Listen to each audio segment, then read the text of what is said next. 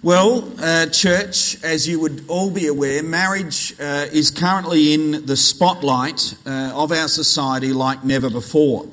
Um, this week, the High Court confirmed that there would be a postal vote uh, in relation to our marriage laws uh, to determine the public's attitude uh, to whether our marriage laws should be changed so that a couple of the same sex can get, can get married.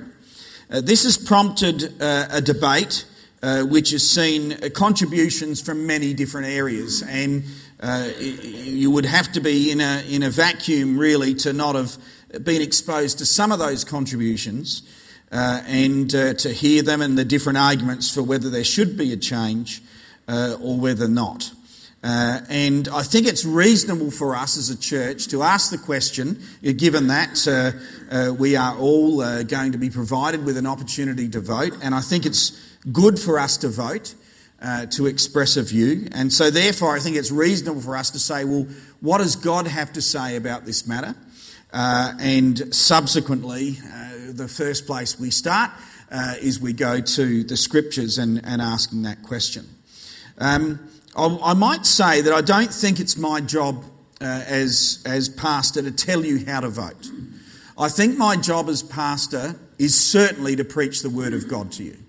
It's certainly to shepherd you and to declare what I understand to be uh, God's will. And then you need to take that and you've got a decision to make. Um, uh, you would have seen perhaps on television news last night uh, a group of Christians saying that they thought that the law should change. Um, and at the end of the day, as followers of Jesus, we have a decision to make about what we are going to allow to inform us to make our decisions on matters like these, and quite frankly, matters in everyday life that we live. And we would submit that the Bible uh, and God's will is uttermost in the way that we reflect on these things. And, and I want to do my best to bring that to you today. Now, what I want to actually say is that the traditional view of marriage has actually been under pressure in our society for quite some time. And that may come as a surprise, or you may not have been thinking about that because of the focus uh, on the current debate. But whether it's through uh, divorce or avoidance of marriage, uh, those two things have actually been increasing dramatically in Western society uh, for, I would say, the past few decades. So the idea of a man and woman uh, getting married, uh, getting married, is actually under attack, if you like, or under pressure from very uh, different angles. So much so that it seems that record numbers are asking the question in relation to marriage: Is it really worth it? Or equally as importantly, is it really possible? And for these reasons, I thought it would be timely to preach a message today called A Vision for Marriage and to affirm that the answer to both of those questions, I believe, is an unequivocal yes.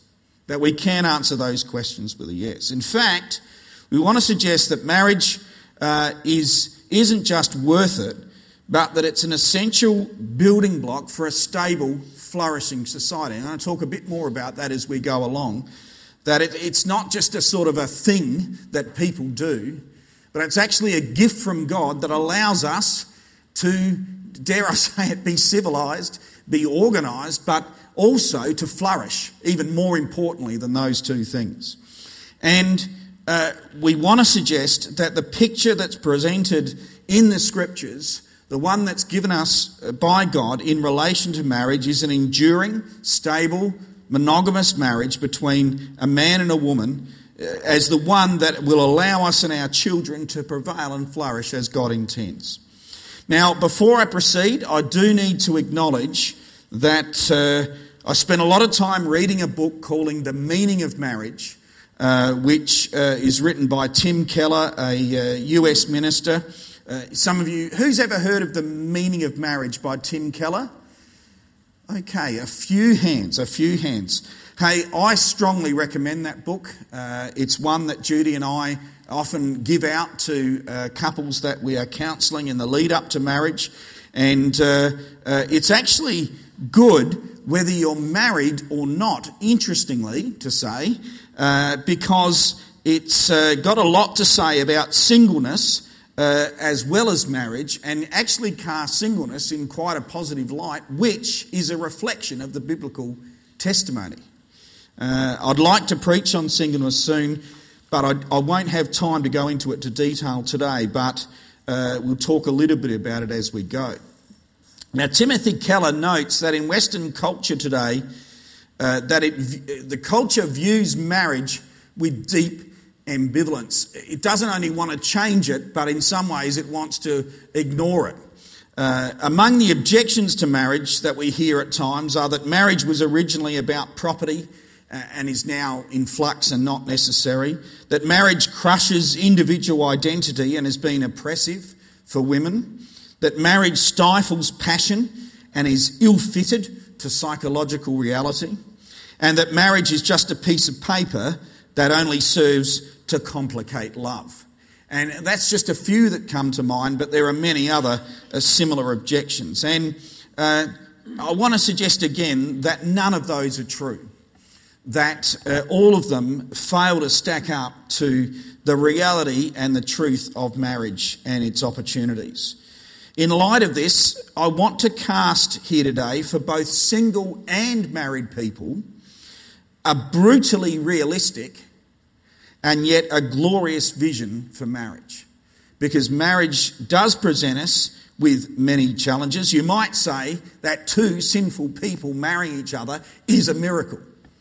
The fact that would, you would contemplate it and that it would last, it's a miracle. Yet, we want to suggest that it is a possibility uh, and a good one in uh, our society with the love and the help of God. So, this vision will help married people, I hope, correct some mistaken views that might be harming their marriage. It's quite possible that that's going to happen for you today. But I also hope that it will help prevent single people from destructively over desiring marriage and also destructively dismissing marriage altogether.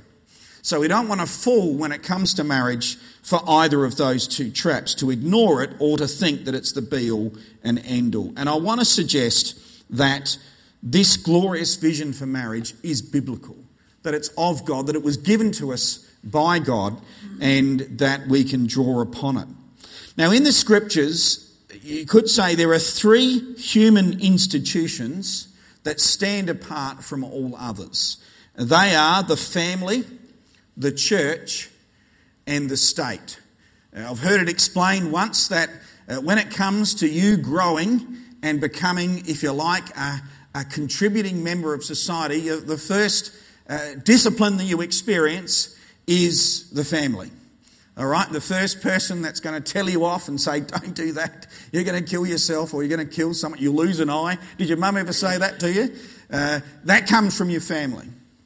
Then, as we grow, we experience, uh, by God's grace, the love and the nurture and the shepherding and the pastoring of the church expressed through God's word as a family believer. So that becomes another influence and till we move on and, and grow in maturity, not we move on from the church, but it's part of our growth. The final one is the state.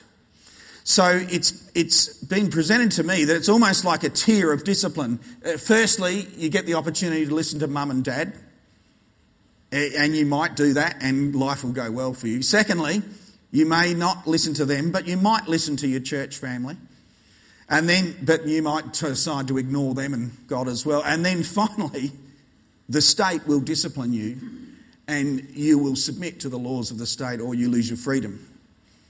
So it's an interesting thing, and it's scriptural in the way that it's presented to us in these levels of discipline. There's nothing in the Bible about how to run schools, hospitals, banks, or bowling clubs. I apologise if you're looking for tips on those. You're not going to find them in the scriptures, but there's plenty about the institution of marriage. Lots on the institution of marriage. The Presbyterian Book of Common Worship says God established marriage for the welfare and happiness of humankind. That's a quote from it. In fact, God presided over the first wedding ceremony. Marriage is not a recent invention in order to allow for the orderly management of property, but instead, at the climax of the creation account, God brings together a woman and a man and unites them in marriage. So let's read that passage that's found in Genesis uh, chapter 2, verses 20 to 25. And uh, I'm reading from the New Living Translation because it gives a particular wording of the final verse that uh, I would like to refer to. There it is. So the man gave names to all the livestock, all the birds of the sky, and all the wild animals, but there was still no helper just right for him.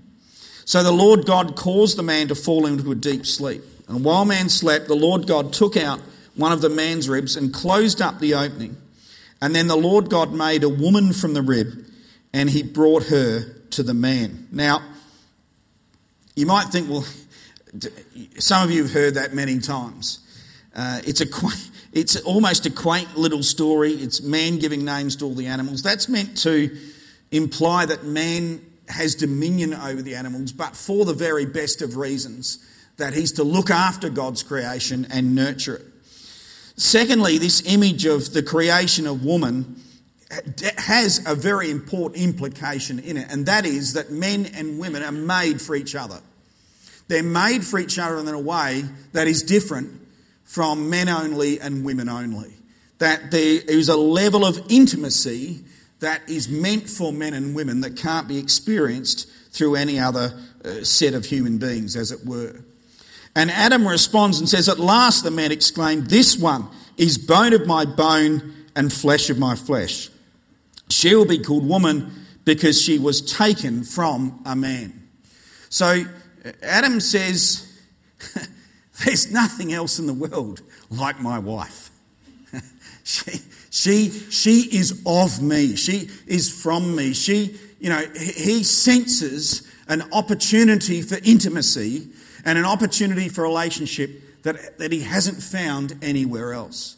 And it's reflected very much in the fact that she's a woman and he's a man. That's a key part of the story. It's absolutely essential. And then the writer of Genesis goes on and gives us a clue for one of the reasons why this story was written. It's very helpful when the Bible does that. Luke does it a lot where he says, Jesus told this parable for this reason. I like those verses, they're really good. This is another one. This explains why a man leaves his father and his mother and is joined to his wife, and the two are united as one.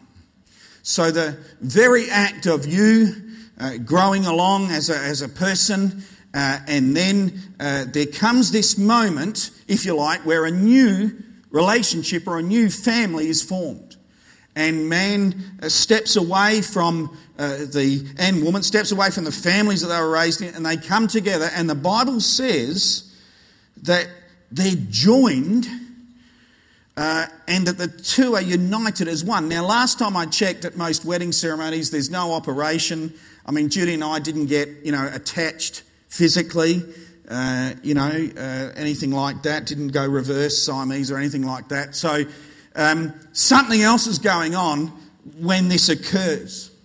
And it's this amazing uh, unity on so many different levels that occurs when a man and a woman are joined together in marriage. And the Bible is saying that the act of marriage between a male and a female reflects how we were made. That, that who you are is the motivation and it's the why male and female come together in marriage. And there's no biblical understanding or reflection for why that process is going to occur in the same way for a male and a male and a female and a female. There's no understanding of it, there's no talking about it. And I want to suggest, and the Bible speaks this elsewhere in Romans chapter 1, that you don't need to be a follower of Jesus to understand this. That you can look at male and female and work this out. So that's why it's not only, I suggest, members of the Christian church that might vote no in this postal ballot, but many others will take the same view for similar reasons, but they may not even understand that they're actually following a biblical model. So, the Bible begins with this wedding and interestingly ends with another wedding in Revelation. Who gets married in Revelation, folks? Give me two, two objects I need. Dave? The church and Jesus, another bride. So, isn't it beautiful how, you know, this wedding between male and female in the end becomes this amazing joining of Jesus to his church in such an intimate way uh, that really is, is going to be an incredible thing.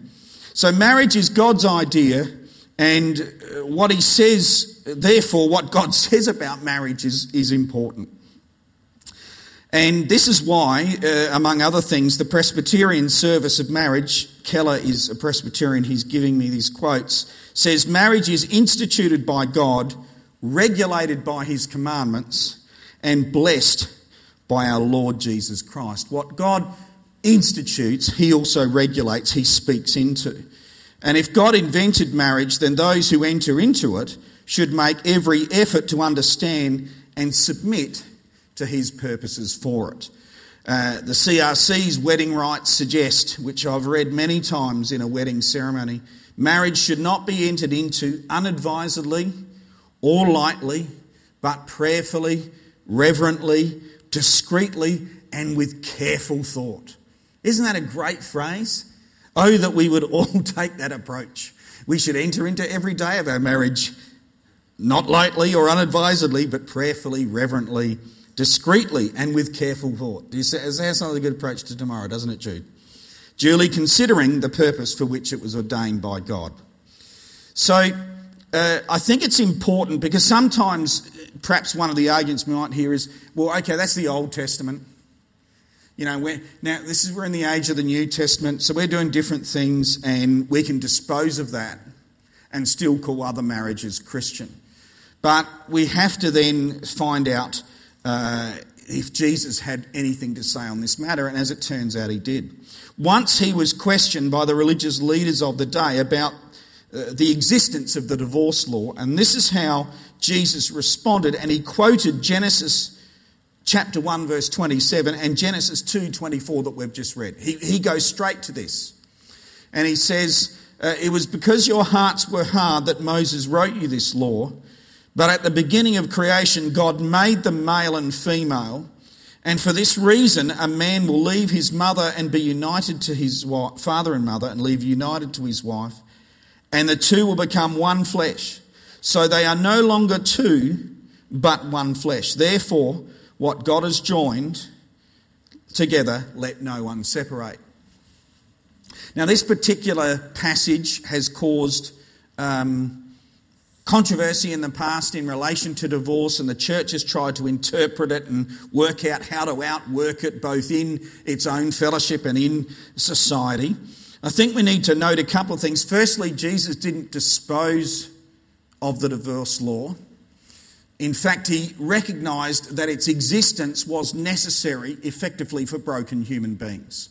That there do, there do, do come times when two people because of sin, let's call it what it is, in one way or another, it means they can't live together anymore as a married couple. What Jesus does do is calls his followers to a higher standard when it comes to the use of the divorce law. Many of you would be aware at the time that a man could write a letter of divorce to his wife, just pen one, give it to her, and that's it. They were done. I'm sick of you. You know, you burnt the uh, what did we have last night? You, I burnt the pizza. You burnt the pizza. Uh, you know, you're out. That's how it used to. And Jesus was just said this that attitude to your marriage relationship doesn't reflect the miracle that's going on when you got married. And so he says you, you can't do that. Now, elsewhere Matthew chapter 19, verse 9, he does make provision for a reason for divorce. He called it sexual immorality. Um, you might want to argue that other forms of immorality could be considered when it comes to a couple getting divorced. I don't have time to go into that today, but I'm just telling you that Jesus did a couple of things on this point. He affirmed the Old Testament view of marriage. He affirmed the miracle that was going on when it occurred, and he also called his followers to a high standard when it comes to divorce. He, he said that, you know, that, that shouldn't be done in a way that might be considered selfish or anything of that nature. But he also made provision for when it might occur. So Jesus did affirm the biblical pattern for what marriage is and who is involved, male and female, and uh, he did um, offer that, that insight. Now, I want to, as surprising as it might be to you, we're not the first generation of Christians who have had to challenge the perceptions of our culture about what marriage uh, is all about. The teaching of Scripture confronts our contemporary Western culture's narrative that individual freedom uh, is the only way to be happy. Our, our, our, our, teaching on marriage confronts that. At the same time, it also critiques how traditional cultures perceive the unmarried adult to be less than a fully formed human being. Did you hear what I said then? Okay, so the scripture critiques firstly our idea that individual freedom is the only way to be happy. So the opportunity is that through marriage, we might serve another, we might take their needs into account, and we might even devote a significant part of our life to serving them. It, it, critiques the idea that you wouldn't do that, that I'll just have sex with whoever I want, I don't need to get married. So it allows for the fact that marriage actually might be something worth considering. But it then won't allow society to say, if you're not married, you are empty in some way, you are not fully formed in some way, you are incomplete in some way. The Bible will critique that view as well. And I know uh, as parents, often we like to talk to our kids sometimes about relationships. And this pastor has been known at times to say to his kids, I would like eight grandchildren, uh, four each, please. You know, I'm ready to go. But, you know, I have to actually watch that language that comes out of my mouth because that marriage may or may not be part of God's plan for my children. And it may be they might get married and not have kids, and it may be they don't get married ever or for a very long time. And the idea that I would sit here as a dad and in some way be frustrated by that is not biblical. That's just wrong, okay? I'd like them to experience the joys of marriage like I do, but I need to submit to how God is outworking His will and His ways through their life. The New Testament writers lifted up long term singleness as a legitimate way to live in a manner that astonished the pagan world at that time. The book of Genesis also critiques the institution of polygamy, uh, even though it was accept, an accepted cultural practice at the time of writing, by vividly depicting the misery and havoc that it played with family relationships, the pain that it caused, uh, especially for women. In other words, the teaching of the biblical authors challenged their own culture's belief on marriage at, a time, at the time. It wasn't simply a product of them, and therefore we can't write it off as anachronistically regressive or culturally obsolete. The Bible message on marriage is actually one of good news for all people, and it's one that is desperately needed today for some reasons that I'm about to get through. So, do you hear what I'm saying here? The fact that we're in a d- debate and a discussion on marriage, that's happened before for the church. And, and it's happened for God's people for centuries. So, we shouldn't be alarmed by that. And we should be ready to speak out, you know, God's truth into that situation in the same way that they have in the past. Now, I want to, is that okay, church? We're covering a lot of territory here. okay. Um, all right, we'll get to the end. Um, but I want to give you a, a few insights uh, into some things that might lead to a, a critique of marriage, and, and we'll give some figures on that. You hanging in there, church? Do you need a break? Just talk amongst yourselves for a minute. I might have shouted a bit too much on Thursday night. At the bowling.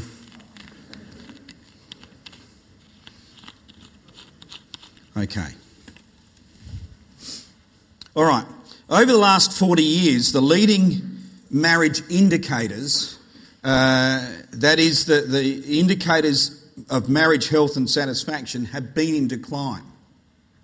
The divorce rate uh, has nearly doubled, leading to a slump in the number of adults who are married and an increase in the number of babies born out of wedlock.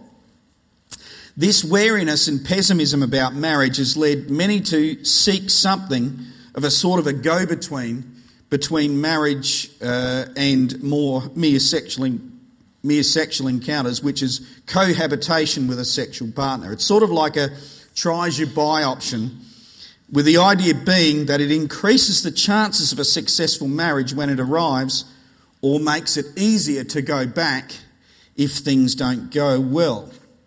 There's only one problem with that idea it doesn't work. A Gallup survey conducted in the United States in 2002 made this statement A substantial body of evidence indicates that those who live together before marriage are more likely to break up after marriage. That's incredible. What's that all about? Uh, you, would have, you could have made an argument that it was different, but apparently it's statistically proven that it's not.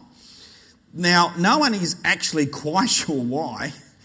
But one uh, reason that's been put forward is to live with someone without making the marriage commitment becomes a blockage for developing intimacy.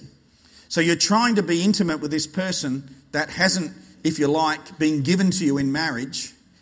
And, so, therefore, there is limits on that developing. And uh, that it causes a failure when marriage comes, if it does, to be intimate with each other and can lead to the breakup of relationship. That's one of the ideas. Um, the other idea that it's easy to go back, many of you might be aware that it's now been ascertained that through the uh, act of sexual intercourse, incredible chemical changes take place in the male and the female. One of them that I've heard of is for a female, her body literally, chemically binds to her male sexual partner. And in marriage, it's beautiful. Uh, I encourage having sex as a marriage aid. Uh, it literally, chemically helps. and uh, it's a joy. So if you're not in that marriage relationship, you're having sex, and then the breakup occurs, it's why they are incredibly painful. Incredibly painful because you are literally changing your body chemistry as it happens in a, in a powerful way. So, the Bible's prohibition on sex outside of marriage is there for a very good reason. Sex plays a role in marriage, it's to be protected by the commitment of marriage, and to engage in it elsewhere is literally to play with fire that, that can lead you to get seriously burnt. So, there you go. Here are some other um, surprising statistics that push back against common assumptions about marriage. It's true, apparently, that the divorce rate is about 45% of marriages, but apparently, the great percentage of those who get divorced are those who marry before the age of 18, who've dropped out of high school, and who have had a baby before marrying. They've, they've determined this. So the Gallup study concluded in 2009, this is another one, if you're a reasonably well educated person with a decent income, you come from an intact family, you are religious, and you marry after 25 without having a baby, first, sorry, you, you can have babies, but don't have one before you get married, all right? Has everyone got that straight? If you do all of these things, your chances of divorce are low that, that the possibility of actually having a happy marriage, uh, a, a, lasting marriage, I should say, because I'm about to say something else about happiness, is actually quite possible. Now, I should say at this point, um, I, can, I, might be speaking about marriage in a fairly clinical way, and that God's grace is available uh, for everyone who experiences divorce, because we are broken people. Uh, if divorce is a sin, then forgiveness for sin is available in Jesus Christ. God is, it was once said, not the God of a second chance, but the God of another chance. And while our difficulties in relationships, and especially marriage relationships, do leave and take a toll on us, grace and God's love and mercy is available for everyone to find their way forward when it comes. So I really want to make sure that we leave that message with everyone here today. Now, here's one that really shocked me. You're going to, you're going to like this one. There is a stunning fact about unhappy marriages that really puts a sword to the common belief that divorce is the best solution in such circumstances. You know, people, oh, I'm not happy, you know, I'm going to get divorced. In a 2002 longitudinal study in the US called Does Divorce Make People Happy? it showed that two thirds of unhappy marriages will become happy within five years if people stay married and do not get divorced. Incredible. Do you ever hear that reported anywhere? I'll say it again for you. Two thirds, 66% of unhappy marriages, they measured this, will become happy within five years if the couple doesn't get divorced. Credible. So, I would encourage you uh, to remember that. And this prompted the University of Chicago sociologist Linda J. White, Waite to say the benefits of divorce have been oversold.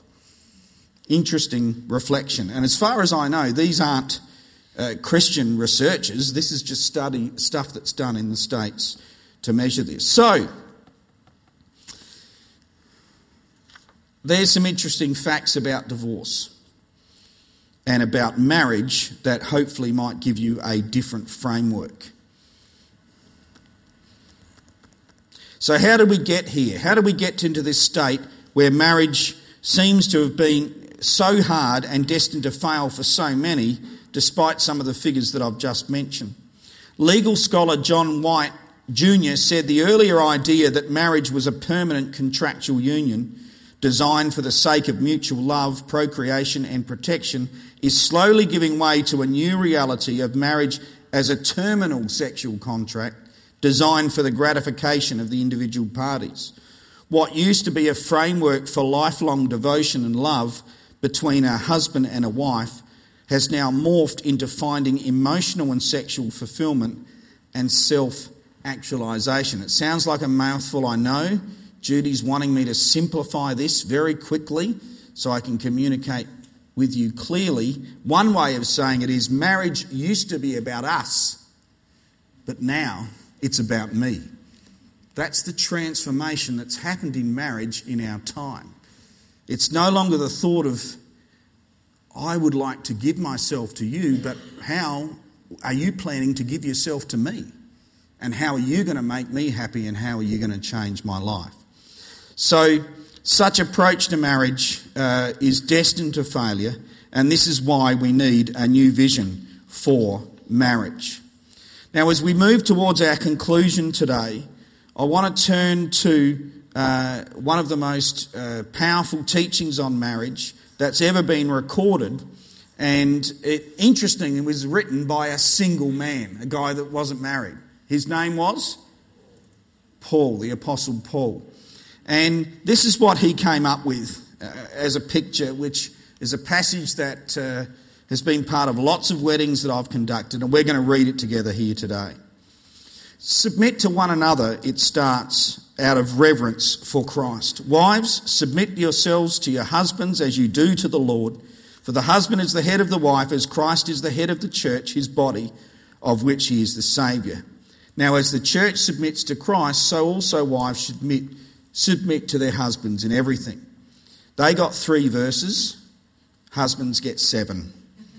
Husbands, love your wives just as Christ loved the church and gave himself up for her to make her holy, cleansing her by the washing with water through the word, and to present himself as a radiant church without stain or wrinkle or any other blemish, but holy and blameless. In this same way, husbands ought to love their wives as their own bodies. He who loves his wife loves himself. After all, no one ever hated his own body, but they feed and care for their body just as Christ does the church. for we are members of his body. For this reason, a man will leave his father and mother and be united to his wife, and the two will become one flesh. There's that scripture again, Genesis 2 24. This is a proud, profound ministry. Sorry. Why didn't somebody tell me I hadn't done that? Well, thanks, Chief.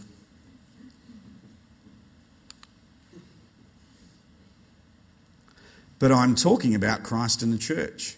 However, each one of you must also love his wife as he loves himself, and the wife must respect her husband.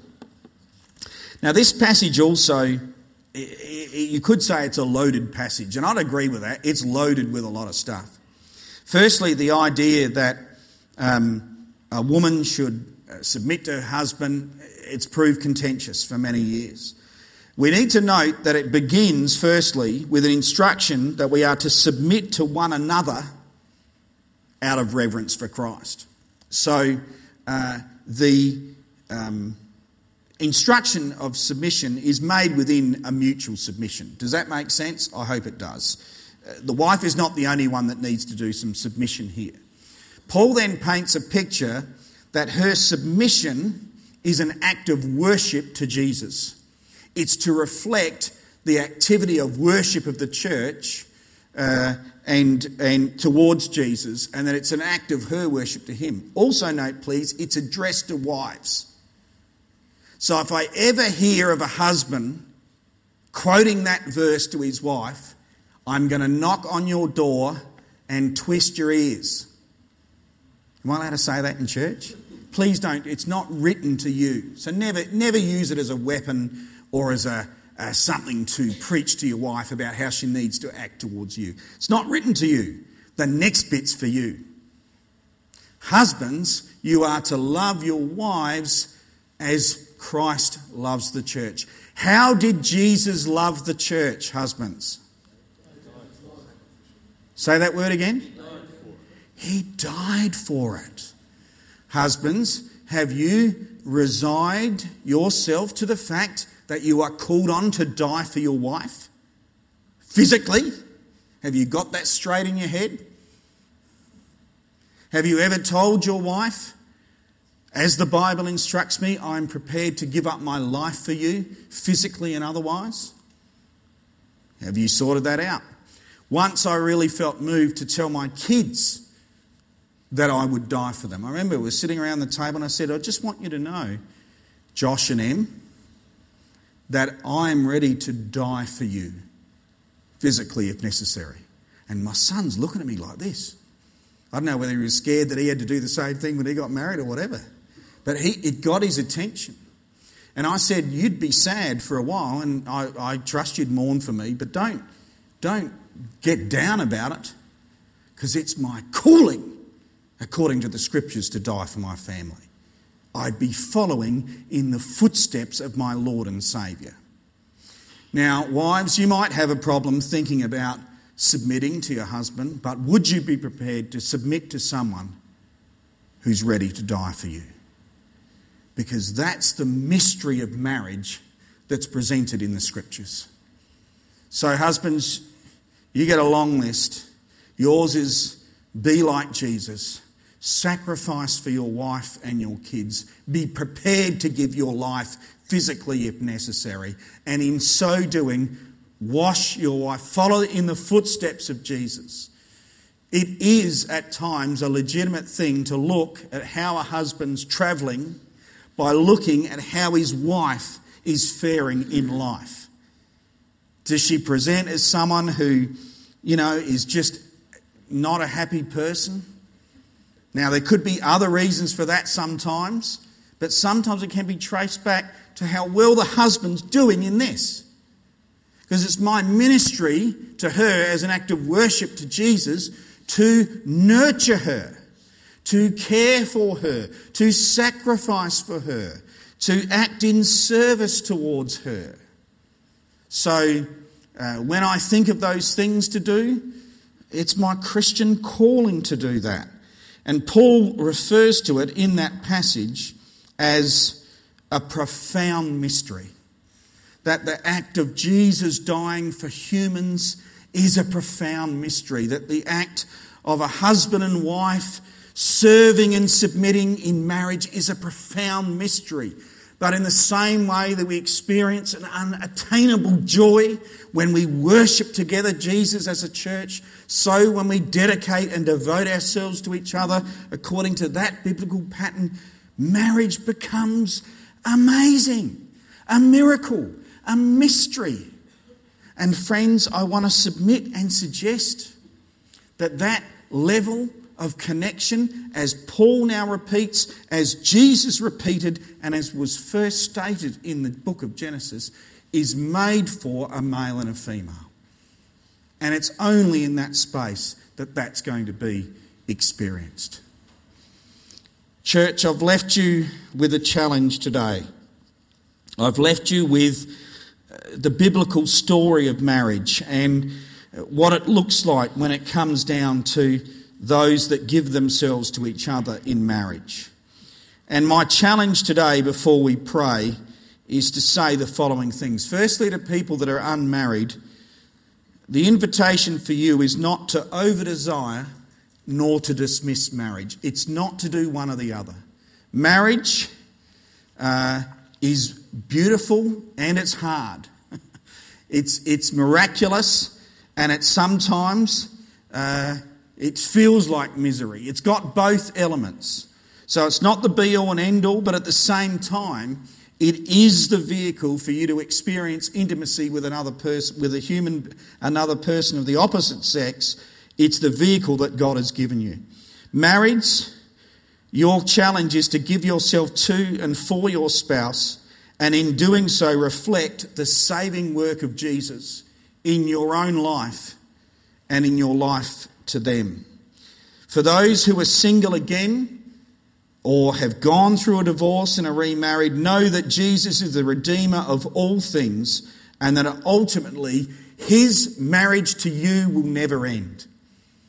If you were once married and now aren't, but you've said yes to Jesus Christ, there's another wedding ceremony coming in your life. It's already occurred in your uniting with Jesus, but Jesus unites himself eventually to the church in a way that can almost not be imagined. And for, finally, for those who, who haven't accepted Jesus, know that Jesus has already given himself to you, and that by accepting him, you actually gain possession of the mystery, the secret that makes marriage work. It's essential and an important part to understanding what marriage really is. Shall we pray? Father, we thank you for the picture that is being presented today from your word about what marriage is, why marriage is, what it looks like, and how it flourishes under your hand. And Lord, we pray today that you would help us to take this information that you would help us to share this information, and Lord, that it would inform us when we vote in relation to the postal ballot that our government has invited us to take part in. Father, I thank you also for the fact that you are the Redeemer of everyone. Those who experience same sex attraction, those who have gone through divorce, those who are struggling in marriage, those who want to be married but can't be, Lord, you are the one that nurtures all life, that invites everyone into a marriage with you as we say yes to you to be our Lord and our Saviour. And one day, you'll consummate that marriage in a wedding feast, a union in the new heavens and earth that we look to and wonder just what that might involve. Lord, I pray for every single person here today, whatever their circumstances are at the moment in relation to marriage, that you would touch their hearts, that you would encourage them, that they would look towards you, and that they would know that you are the great Redeemer and you are the one that makes marriage work. Lord, for all of these things, we thank you and praise you. In Jesus' name. Amen. Church, we are close to time.